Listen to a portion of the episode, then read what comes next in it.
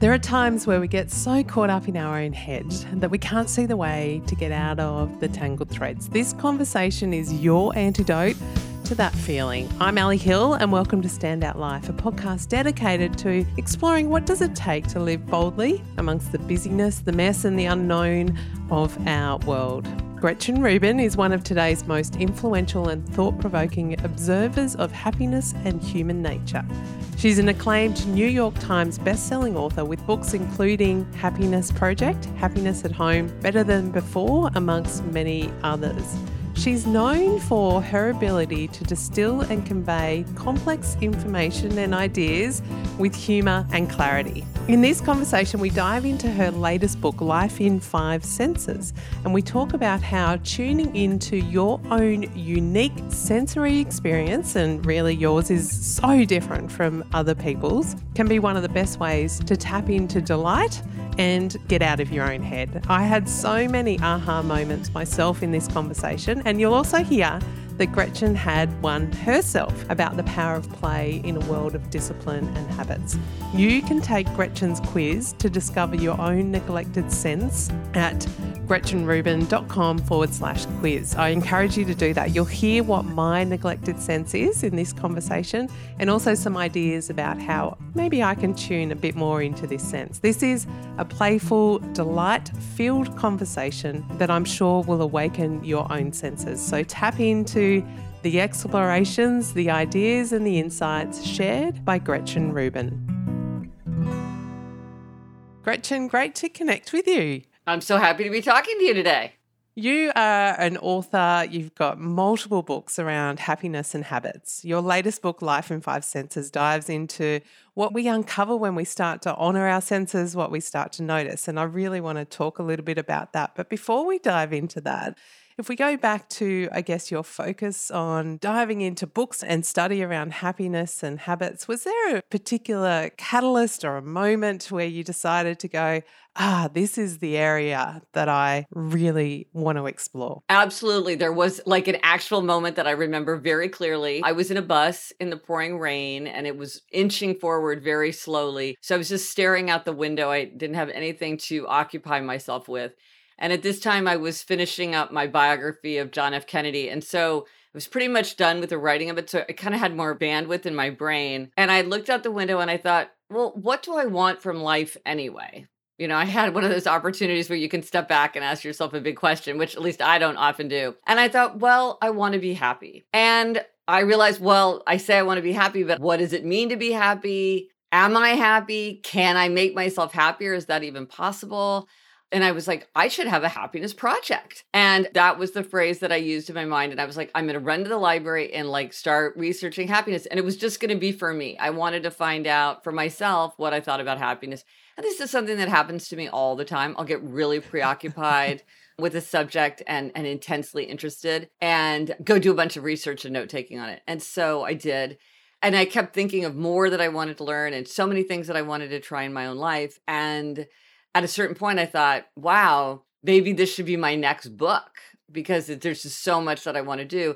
And ever since I wrote The Happiness Project, I just want to go deeper and deeper and deeper because it's one of these things where the more you know, the more you realize you don't know, and the more curious you become, and just the more interesting the subject has become. So I feel like I'm just going deeper and deeper and deeper mm. into this large, vast, inexhaustible subject of happiness and human nature. It is. It's huge, isn't it? And as obviously informs such a huge body of work. And as you say, once you start to go into it, you realize the ignorance of what we didn't know or what, what isn't in front of us. So happiness can be that kind of elusive. Mm-hmm. Have I got it? Am I? Mm-hmm. Does it come and go? Does it slip through our fingers?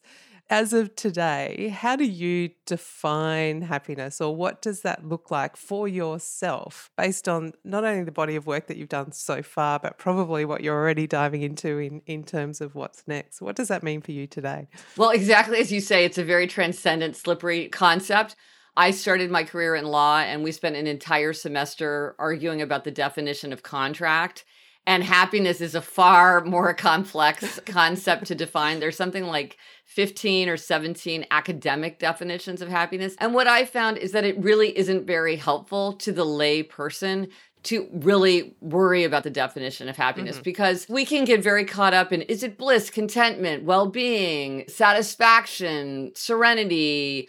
So, what I think is easier to think about and is more useful is to say, well, let's say I did this next week, next month, this year. Do I think I would be happier? However, I conceive of happiness, and you and I might have different concepts of it.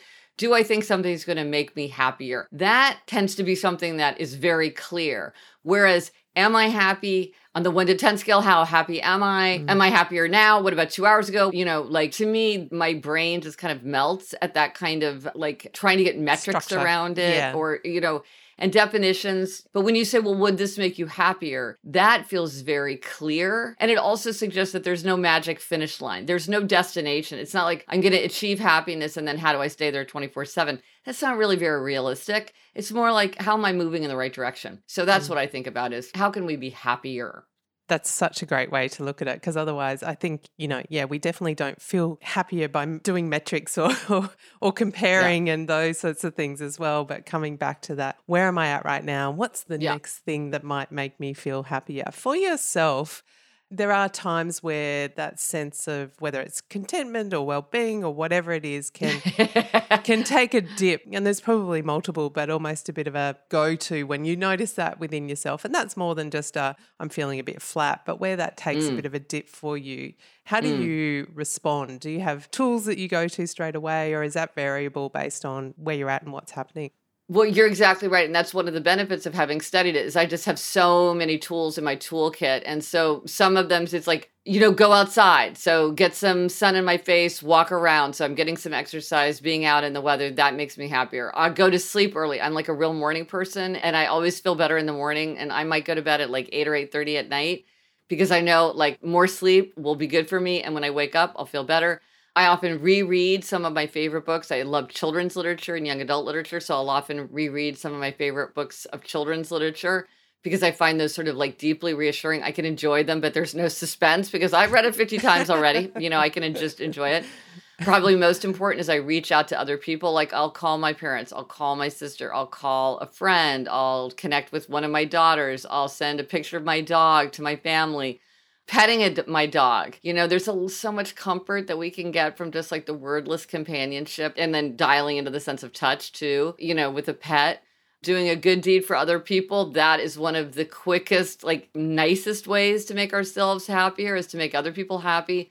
So I look for an opportunity to do a good deed, even if that's something as simple as like picking up trash on the sidewalk or holding open a door for somebody. But I mean, and then you hope that you do bigger things like donate to an important cause or answer a complex email of somebody who, you know, needs a favor or whatever. That is always a good thing to do. And then even things that like I love the sense of smell. And so if I need just like a little bit of a lift, I'll often like smell a beautiful smell. Something like fresh towels or a bottle of almond extract writing is very intellectually challenging, but I also find it, kind of like combs out the tangles in my mind. And I have certain projects that I work on that are just like very intellectually challenging, but kind of back burner. So there's no, they're just sort of like little side projects that I work on just for my own delight. So sometimes I'll do that because it gives me kind of this creative pleasure and creation. It's absorbing but it's not so intellectually demanding that it's hard for me to do when I'm feeling low. I can keep going. I got I'm a bunch sure. of things to do. yeah, yeah, yeah. That's one of the benefits of my line of study is I got, I got I got a lot of tools. I can't say I've got nothing to do. I don't know how to face this.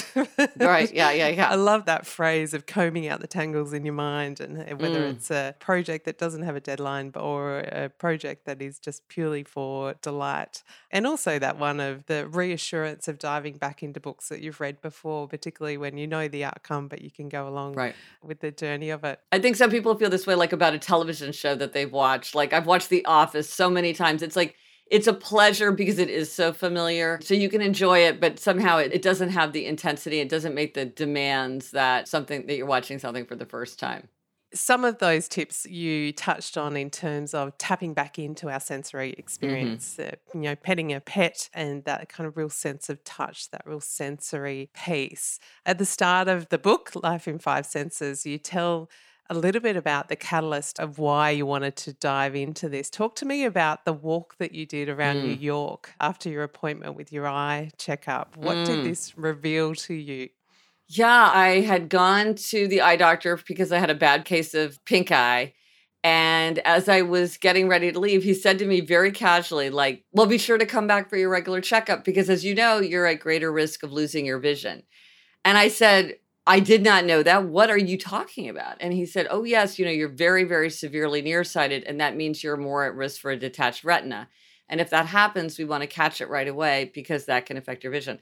And I have a friend who had just lost some of his vision to a detached retina. So that felt like a very real possibility to me. So I'm sort of stunned by this. And I go out onto the street and I'm living in New York City. So I'm getting ready to walk home. And I look around and, you know, and a lot of times we don't appreciate what we have until we lose it or until we fear we might lose it. And looking around, I thought how much I appreciate my sense of sight and yet how much I take it for granted. I had just walked over here. I had noticed nothing on my walk over, not one single thing. I was just stuck in my head. I was lost in this fog of preoccupation.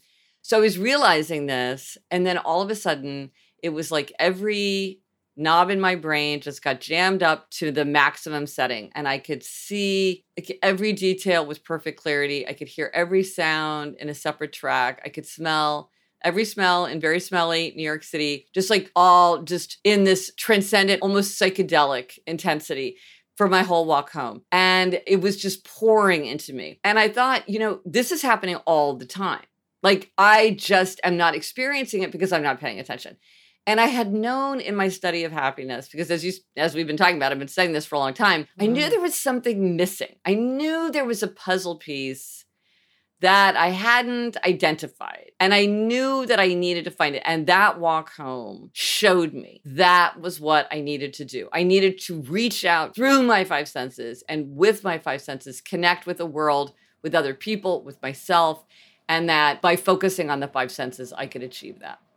What surprised you in your research when you start to look at five senses? It's one of those things that we get taught in when we're in our youth at Yeah. school that we understand we've got five senses and you get a sense of okay, touch, vision, smell, sound. So when you dive into it though, and certainly what you talk about in the book, some of the really practical ways that we can start to tune into those, what surprised you as you dove into the research of our five senses? Well, one thing that astonished me, and, and I sort of intellectually knew this going in, I think, you know, it's something that we know, but it's still really surprising to actually be confronted with it over and over, is how each of us really lives in a different sensory universe. My universe is not your universe. And you might think, like, oh, yeah, I mean, genetic differences, upbringing, yeah, yeah, yeah. But I'm like, no, no, no. You and I walk into a room, we will experience something different because we can't experience our home the way a guest smells it the way it smells because of smell if i know the smell of my own home so well that my brain doesn't flag it you could walk into my home and it's like overwhelming sense of smell Mm. of air freshener i don't smell it you smell it. We're in the same place. Same thing with the sense of hearing. So i live in new york city and here we are we're talking on a podcast. At any mm-hmm. moment, a giant siren could go by my my the front of my apartment building, and I assure you, I will not hear it because my brain is just like sirens don't. That's not important information. I don't need to interrupt your consciousness with that because this just happens all the time, just a background noise. If I listen for it, I can hear it, but I won't notice it. Whereas you might notice it. You're like, what's going on? Like, let's stop the Mm. recording while the siren is going by. But then somebody said to me, Oh, yeah, in New York City, they don't hear the sirens. In Los Angeles, they don't hear helicopters because they've got helicopters going overhead all the time. And so, again, it's like, I'm not so much of a music lover. I write about that in Life in Five Senses about my relationship to music. But I was talking to a guy who really loves music, and he was saying to me, Well, when I go to a restaurant, the music that they're playing is just as important to my enjoyment of the experience as the taste of the food. And I thought, well, for me, mm. I don't notice the music at all unless it's too loud. If it's too loud, I notice it. But if it's not too loud, I just tune it out. But I'm very sensitive to light. And I have been in places where I'm like, the light in here is so ugly that like my eyes are watering. I have to leave. And other people are like, I don't know what you're talking about. what's the big deal? So again, we're walking into the same place, but what we're experiencing can be really different, you know. And then there's things like the dress, you know. Uh, so do you remember the dress from 2015? The yes. pic- yeah. Okay. So what did you see? Did you see blue and black, or did you see white and gold? White and gold. Me too. It took me ages to see the other one. I can't. Ages. I cannot see it. And that's right. That is the true color of the dress is blue and black. Yeah. And you know, I've never seen it. And it's funny with something like that. Often, you know, the, the researchers are like, oh, lay people think this is very surprising, but actually it's not that surprising. In that case, vision scientists were like, this is bonkers. Like it Mm. unleashed so much research because they were like, how do you explain this? They were just as surprised as all of us were by the fact that there were such different interpretations of that dress. So fascinating to think of the amplification of our experiences as so different. And you're right, it's almost, even as you're describing that kind of sense of light and my eyes are watering, like there's a prickliness in my body that's, Yeah. that's kind of feeling so amplified. And you cannot tune out a sense when it has been amplified Mhm. in those kind of ways. So, really fascinating to think about that is so different for different people. So often with senses, particularly when we're talking about happiness and some of the tools and strategies you mentioned before. There's a real pleasantry around it. There's a real sense of calm or connection or joy or delight, whether it's that music that we love or that sense of touch that we really enjoy. In the research with the book, did you dive into the value of some of the prickliness of those senses, like our ability to tune into touch, sometimes can be not in the soft things, but in the things that kind of heighten that sense, whether it is a bit more kind of prickly or, you know, what those things that are amplified in those senses, how do they kind of have a bit of a play? Is that something you explored as you were, were looking into the senses? Well, one of the things is that the more you tune in, the more you notice. And it's definitely true that as I began to notice more beauty, I also began to notice more clutter. And as I noticed more perfume, I noticed more stink.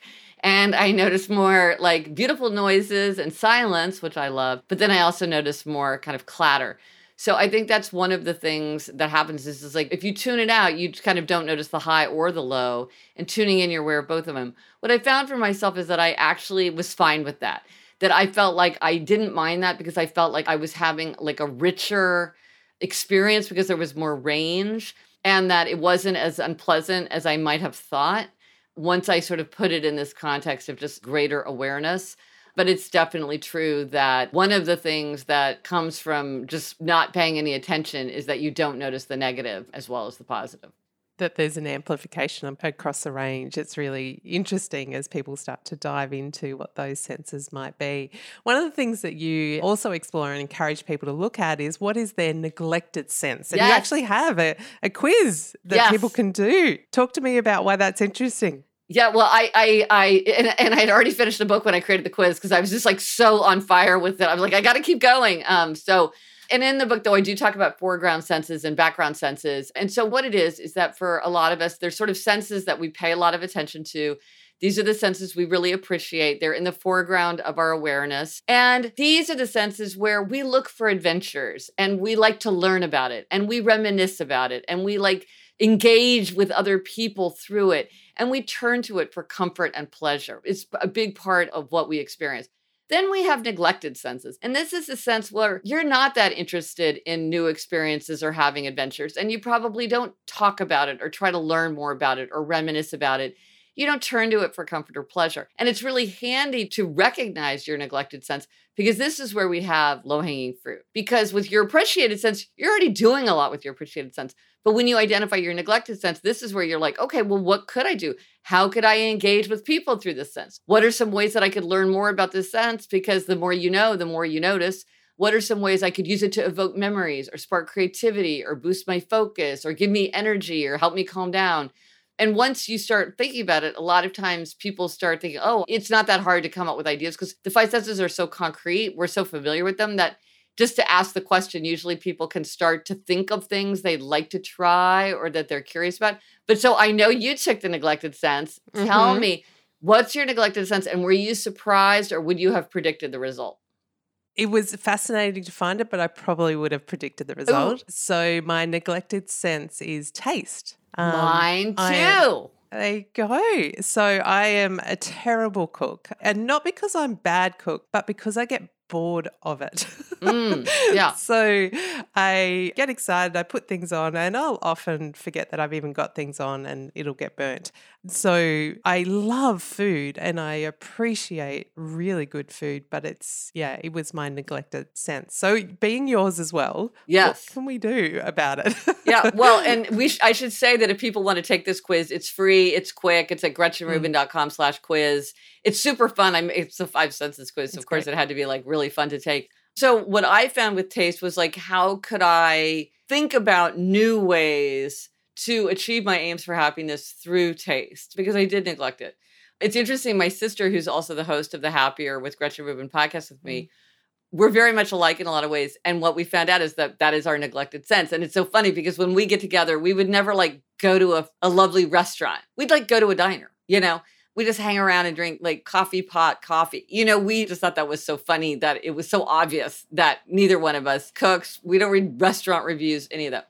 Um, but so I thought, well, how, given that it is my neglected sense, what are the kinds of things I could do to tap into it? So, one of the things that I did that was so fun, I highly recommend it to people, is I had a taste party with friends. So, as part of the research for the book, I went to Flavor University, which is a two day course in kind of all things flavor. And we did these taste comparisons. It was so fun. I love a taste comparison. And so I had people over and then we compared varieties of apples, potato chips, and chocolate and just talked about what do you like? What do you perceive? How would you rank these?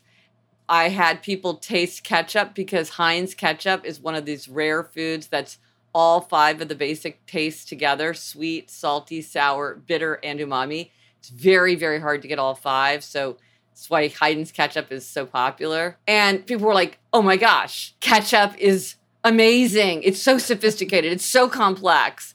And you're like, yeah, you had this like every day of your life practically. But nobody really stops to really think about what it tastes like. So this was a really fun way to kind of connect with friends. We had this like warm, intimate conversation, reminiscing. It was just fun and very easy to do. And I've heard of people doing lots of like, oh, I got six varieties of vanilla ice cream and had my friends like rank which, you know, like if you pay more for mm. ice cream, is it really better? Like, do you really get what you pay for? Or no, it's basically the same. I've heard of people doing all kinds of fun things. So that was a really fun thing that I did with taste. Another thing I did was I did a taste timeline. One of the things that the senses are famous for is their ability to evoke memories. There's actually things mm. called Proustian memories, which are memories that are evoked by sensation. So I wanted to use my sense of taste to connect with my own memories because I don't have very good memories of my own life. So I divided my life into four periods and wrote down my strongest taste memories from that time. So whether it was like my favorite food then or a food that I ate at that time but at no other time, you know, whatever the strongest were connected to that period super fun to do. So many memories came back to me. And then I called my sister and my college roommate, and we reminisced about, oh, remember when we used to drink all those white Russians in freshman year? Or, you know, remember when we ate all those Oreo cookies in those long car trips? I liked it also because it, felt very creative. And yet it was very easy to execute. You know, sometimes when you're doing something creative, you're like, yeah, I'm it's fun to have the idea, but I'm kind of frustrated by how I can't really make it as good as I want. But this was just a list of foods and I didn't even need to eat the foods. I just had to think about the foods for all these memories to come back. So those were just a few things that I did uh, to tap into the pleasures of my sense of taste.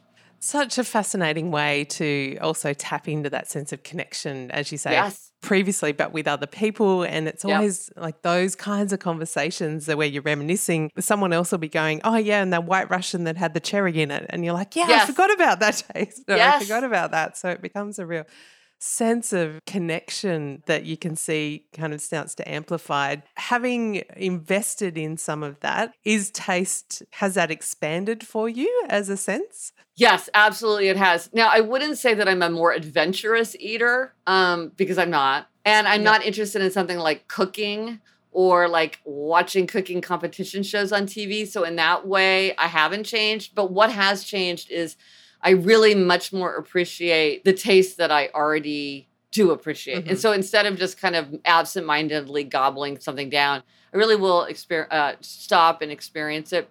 And for instance, you know, when you go to a restaurant and it has kind of a description of like what's in the sauce or what are the herbs that are used in the preparation? I used to just pay no attention and it was just kind of a vague clump of impressions for me and i didn't even really like what is this? Mm-hmm. but now i really try to discipline myself to like really read what is in it and then try to experience that. Like what is the difference between thyme and rosemary? Or if they say there's lime you know in the sauce can i taste the lime? Or if it's described as smoky do i appreciate that it's smoky? And that's just a little kind of everyday way to try to stay connected. It's easy to feel changed, it's hard to stay changed. And so, one of the things I'm worried about is like, will I keep up with this when I'm no longer writing a book about the five senses and thinking about it all the time? Because, yeah. of course, I want to keep it up forever. And so, I look for little touch points throughout my ordinary life that will kind of recall to me remember, stop, pause. Really experience what you're experiencing. And in that way, I hope that I can really stay connected to my five senses. And that's such a great tip, regardless of what your neglected sense is. Mm. Pause, mm. tune in, come back yep. to where you're at. I'm really interested in if we go to the sense of hearing in particular, and we're chatting on a podcast. You've mm. mentioned you've got your podcast with your sister Happier, which has been around for ages and it's an extraordinary podcast. I've got this theory that there's something incredibly intimate mm. about mm. podcasts because it is the audio only and often it is one to one. So people don't get together and listen to podcasts in groups or so there's something quite intimate, but also because it is only that one sense, unless you're watching the video or yeah, uh, which changes it up. But there's something about the auditory nature of that podcasting which has exploded, you know, in the last 10 years, definitely. What from your research do you think that is kind of connected to that sense of conversation is only one-sided when we're listening to a podcast, but there's something that taps into us that is that is more than just, oh, this is interesting. Absolutely. And it's one of the things that everyone who's involved with podcasting, whether you're a listener or a creator, remarks on is how much you have these parasocial relationships with podcasters. Mm. I mean, people feel that way toward me, and I feel that way about other people. I mean, I love yeah. the podcast binge mode, and I was like, I'm going to be in LA. I like, I wonder what Mallory Rubin's doing. I've never met Mallory Rubin, you know what I mean? But I would recognize her. Mm. I would like recognize her voice.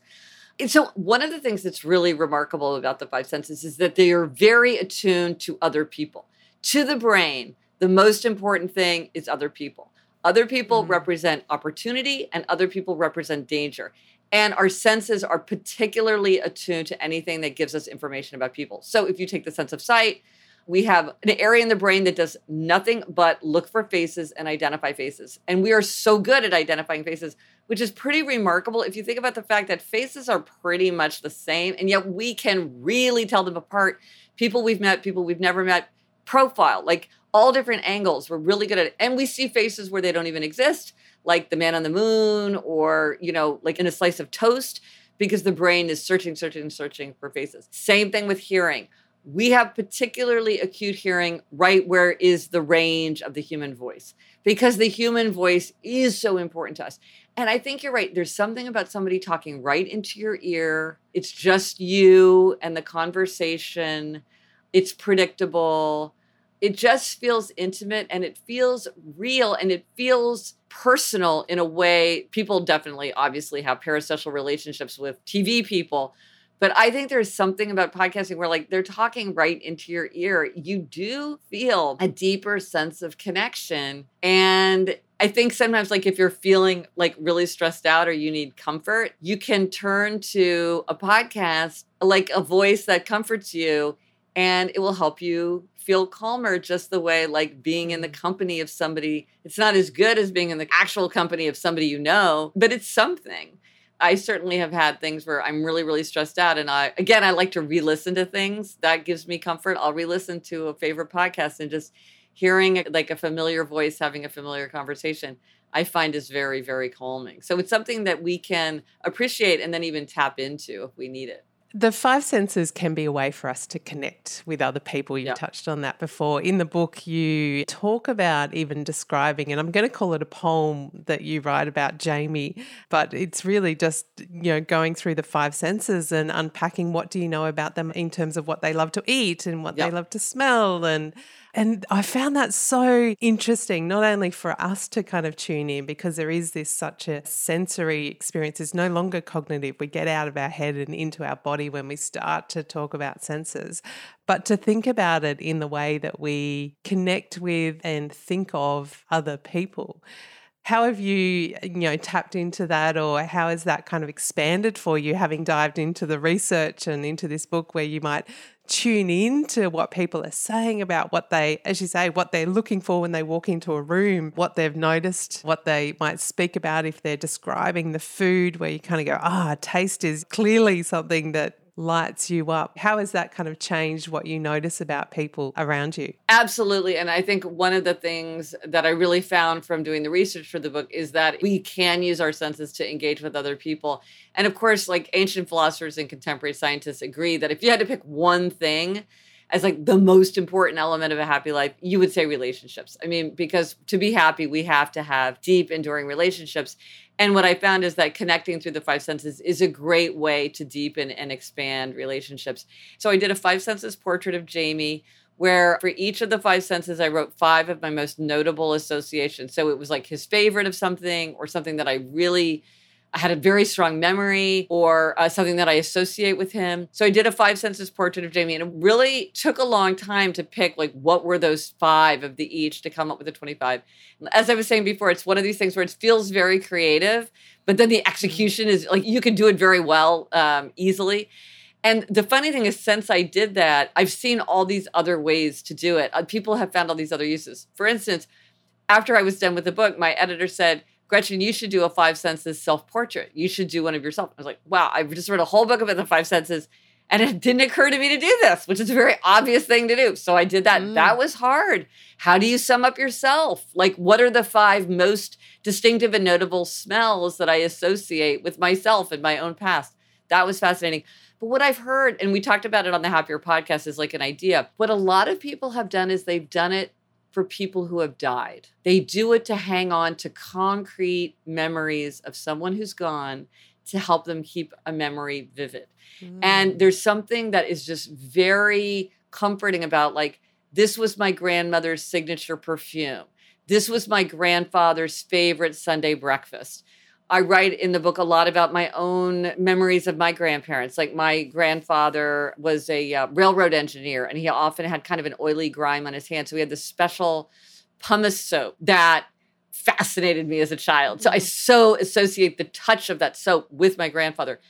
And often, too, people will do this because they think, well, my children or the grandchildren of these beloved family members won't really know their essence. And so, by creating this portrait, I can really show them, present them with all the things that are so important to me. And then they won't be forgotten because you think, well, yeah, for sure. Now I remember how we used to always tease him about how much he loved rhubarb pie. But am I going to remember that in five years or 10 years or 20 years? Like there's something about doing that. And also to do it for someone else. I've heard of people who do it and then give it as a gift because, you know, people talk about feeling seen.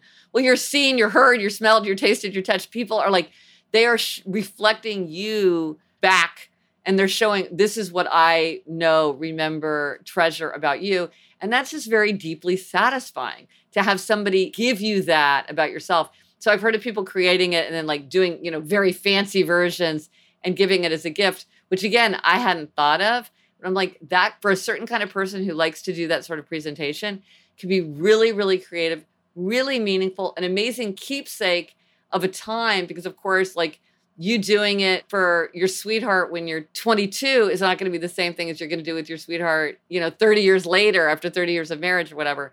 There's just like a lot of ways that you can adapt this idea for whatever you're trying to achieve. Um, and yet it's really fun. I've heard of people doing it as families, like, oh, for my mother's, you know, milestone birthday, my five sisters and I did it together and we each gave our favorite. You know, there's just a lot of ways that you can play with it, make it your own, have fun with it, and yet hang on to memories and connect deeply with someone's essence through the five senses. Such a beautiful way, as you say, to kind of connect with those. And some of those can be a point in time. I was smiling as you were saying, you could do that for your sweetheart. And I'm like, some of that 90s music that they loved back then is still has come back yes. in fashion, right? Oh. So what are the what are the threads that stay yes. across a lifetime? yes. It's just so fun to hang on to that. Mm. So this book's been out for a little while, and obviously you've been talking about it through your podcast. In terms of the feedback that you've been getting from readers, some beautiful descriptions of the way that people are applying some of those kind of self portraits. What has surprised you, or what are some of the main things that you're hearing back from people as they uh, read this book? one of the things that I'm hearing is something that I find incredibly gratifying is that people are finding it to be like very joyful and very energizing and feeling like something they really want to do. Because the fact is, sometimes when people talk about engaging with the five senses, they talk about it in kind of a more disciplined, meditative way, which is fine. Like 100%.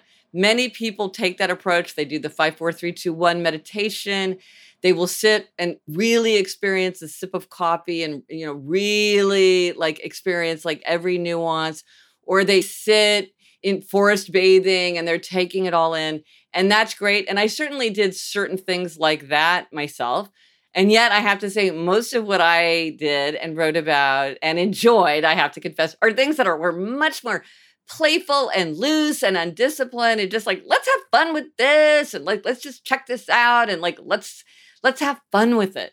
And I feel like people are hungry for that because like everything these days is billed as immersive because if something's immersive, it's like we want it. I think we crave it. And I think for a lot of people, they are excited about all these ideas because what I did is not that important. It's more like I'll talk about what I did, and that's going to get you started on your own thoughts. That's going to give you ideas for yourself which you'll have different appreciated senses, different neglected senses, different things that you're interested in doing. And so it's not so much that it's what I did, but that it gets you, you know, a lot of times you have to sort of think about what somebody else does to get you kind of seeing mm. like seeing possibilities that you could try yourself. Like with the five senses portrait, people took it in all different directions that never occurred to me because they were like, oh, well, what would I do with this? How does this work for me? And that's very creative. It's very playful. And so I'm really enjoying the fact that people are just kind of fired up and like really seem to be having fun with it. Like as people are reading it, they're like, oh, this is so great. Or I'm in Italy and it's amazing because I'm tuning into my five senses. I'm on the beach of Hawaii. Here's some pictures of the book. And like, this is my five senses of, you know, what I had this morning.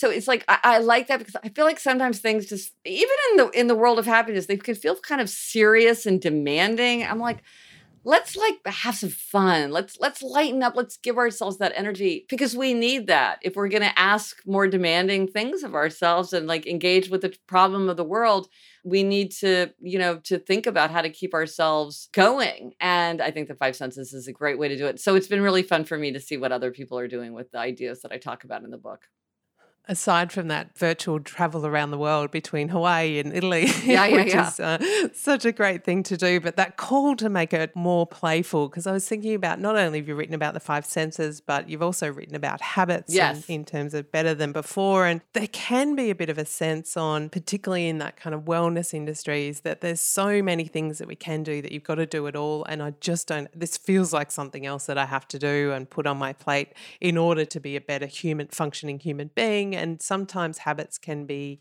um, they're really good, but they're actually competing against each other as well. But you know what? I I never thought about it until you said it, but I think you're exactly right.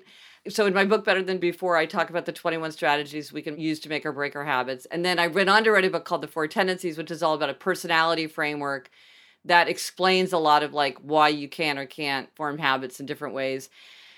And I'm a person who loves habits. I really thrive on discipline, but I could see somewhat in myself, but also definitely from other people, that it's demanding to have a habit. And what I also found is like people need, if they're going to ask something of themselves, they need to give something to themselves. Like we need to stay in balance. And if you're demanding, demanding, demanding, and like using discipline, depriving yourself maybe of something that's not good for you, asking yourself to do something that maybe you'd rather not do, but you know, in the end, it's going to make you happier, but you really don't feel like going to the gym or whatever. You sort of need treats. And I, in one of the strategies I talk about it in Better Than Before is the strategy of treats. And what I argue is that we need to give ourselves healthy treats because we need to give ourselves energy. And you don't want to give yourself an unhealthy treat because you're doing it to feel better, but in the end, you just feel worse but I hadn't really connected it that in a way, the entire book of Life in Five Senses, I could have written it as the strategy of treats through the five senses. because really, in the end, I didn't even think of that. That's really mm. what it is mostly. That's because, like I'm saying, you can discipline yourself through the five senses, but I kind of ignored that for the most part. I was really leading into the treats. Well, now uh, to me, all my books fit together, but this is like the direct connection. Thank you. This is a major insight. All right. Awesome. How you know my you know my mind better than I do. Wow. Okay. Good. Gold star that beautiful way to make it playful and fun yes, and think your core. Whereas this could have been a, a heavy habit book, yes. but it's not. It's almost like, yeah, it's kind of that pull to it. It's interesting because one of the things that's kind of peculiar about me, and I've written about it a couple times, is I quit sugar. I have a really, really a strong sweet tooth that was just very distracting and boring to deal with. So I was just like, you know what? I'm kind of an all or nothing person. I'm just going to quit sugar and then I won't have to worry about all this which I did, and it makes me so happy. I'm not saying that's what would work for everyone. I'm just saying that for me, it's just better. It makes me much happier just not to just to quit sugar. And by doing that, I kind of freed myself not to worry about that negative aspect of it and to experience the pleasure of it, of what I was trying more deeply. But for me, that was easier. Whereas I think for a lot of people, that would require so much discipline that they can't even imagine doing it. But for me, it was actually less discipline to give it up altogether, which I write about in Better Than Before about the strategy of abstaining. For some people, it's easier to give up mm. something altogether. It takes less discipline than to indulge moderately in something and a temptation. So that's interesting one, too. One decision, yeah, yeah, yeah, yeah, and then really it's just and then it's just done. So in terms of like discipline, that's another way that's interesting to think about discipline in the senses because I think many people would say like, "Oh, well you used a lot of discipline in that way." And I'm like, "No, actually that was less discipline because of just sort of this aspect of my nature." It is interesting to think about it in terms of like, well, and then I visited the Metropolitan Museum every day. That was probably my most mm ambitious exercise. And for me, that I considered that recess. So if you think about discipline, for me, it was like this is a time where I can do whatever I want. I'm tuning into my five senses, but in, again in a very loose, playful way. I'm not asking myself to focus or to direct my thoughts and or I can do whatever I feel like. It was meant to give myself recess because if anything I'm over disciplined, overly rigid and so I was interested in using the five senses as a way to give myself a relief from that when I needed it. Yeah, so fascinating that you're almost finding a way of play and yes. that there is nothing else. Because I was going to ask you, like, obviously, your writing habits and the work that you do, putting out the podcast, there's a load that comes with that that requires a level of consistency and timing and organization. So, where do you and how do you in that work kind of oscillate between sometimes it can be the sanctity of discipline, as you describe, of going, at least I know what I'm doing and I clear and I can see progress and I can see that happen happening. So so oscillating between that and a sense of playfulness which has no KPIs. There's no yeah. you know, when people say, What did you do? I'm like, I just hung out. Yes. at the Met or right. yes. whatever. How do you sit between those two? Well, I realized that I the only way I could get a break from discipline was through discipline. So the thing about the Met is like it goes on in my calendar every day. It's like I'm going every day. I don't go on Wednesday because it's closed on Wednesday, but every other day I go. And it's just, when is that going to happen? So I use discipline to free myself from discipline because I knew that's the way. Now, I don't want to go into the four tendencies personality framework, but I am an upholder, and there's upholders, questioners, obligers, rebels. Upholders really thrive on habit and routine. And so to me, that is like calming and energizing more than it's draining. So the kind of work that I do, the very kind of consistent work, suits me well. But as you say, like, even for someone like me, I need to have breaks. I need to have play. I need to like step outside of like the intensity of my own mind, or else it'll just become kind of cramped and drained and rigid.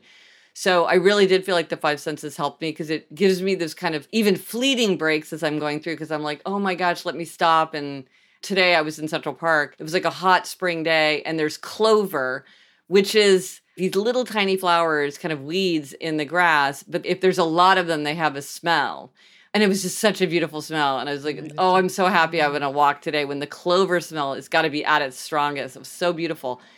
But so that's a little way to have a break is through the five senses.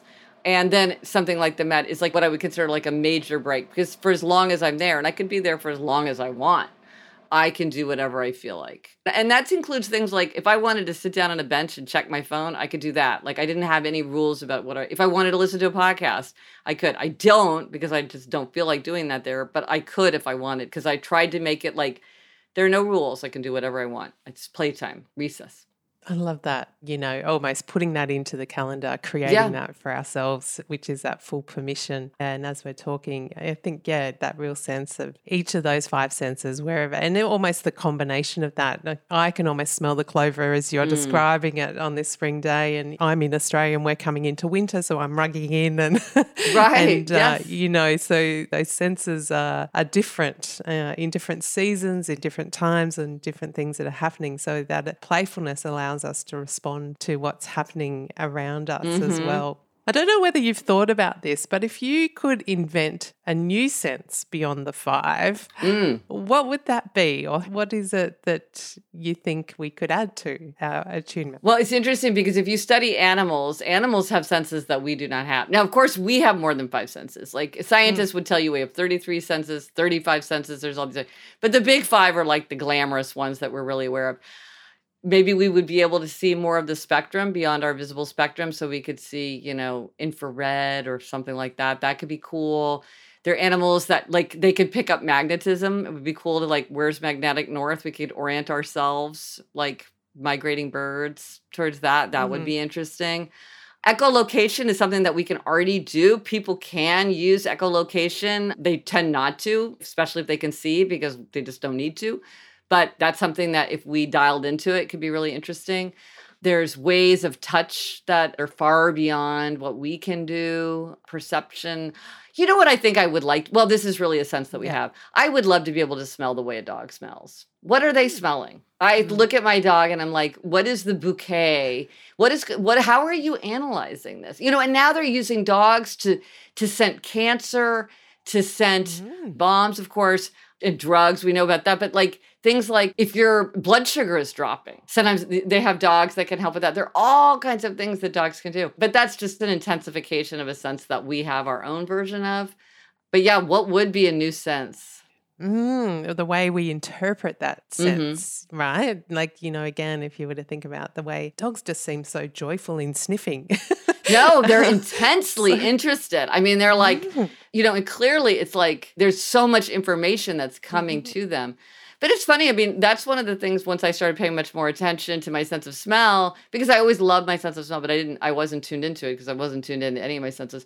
Which you realize, like, it is this reporter. I mean, it's telling you all kinds of things. It's like this kind of person walked down the street and it's trash day and it's what is the weather like? And there was rain this morning before you woke up. And there's just so much information. And you see, I mean, with COVID, well, you know, a lot of people lost their sense of smell. And I think, you know, traditionally in the West, people have kind of viewed the sense of smell as kind of a bonus sense or kind of a mm-hmm. nice to have sense. They haven't really understood the importance of it and like the role that it plays in our sense of vitality and connection.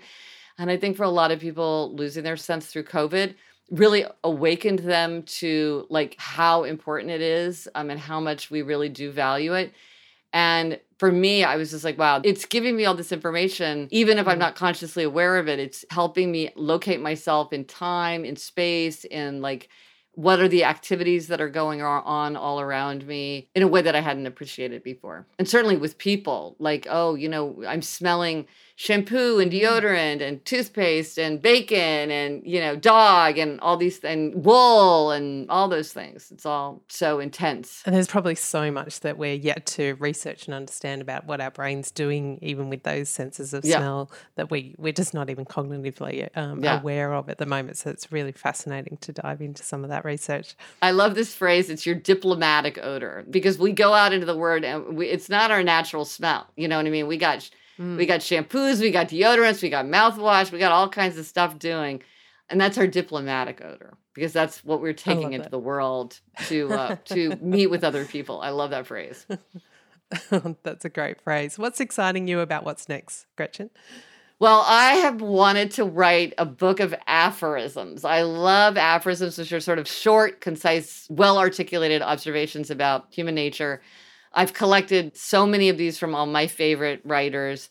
And I've started writing my own. And if you look at my work, I kind of cultivated an aphoristic style without even being consciously aware of that that's what I was trying to do. Mm-hmm. And with Life in Five Senses, I was much more conscious of it. And then I'm sort of like very excited about maybe the possibility that I would write my own book of aphorisms.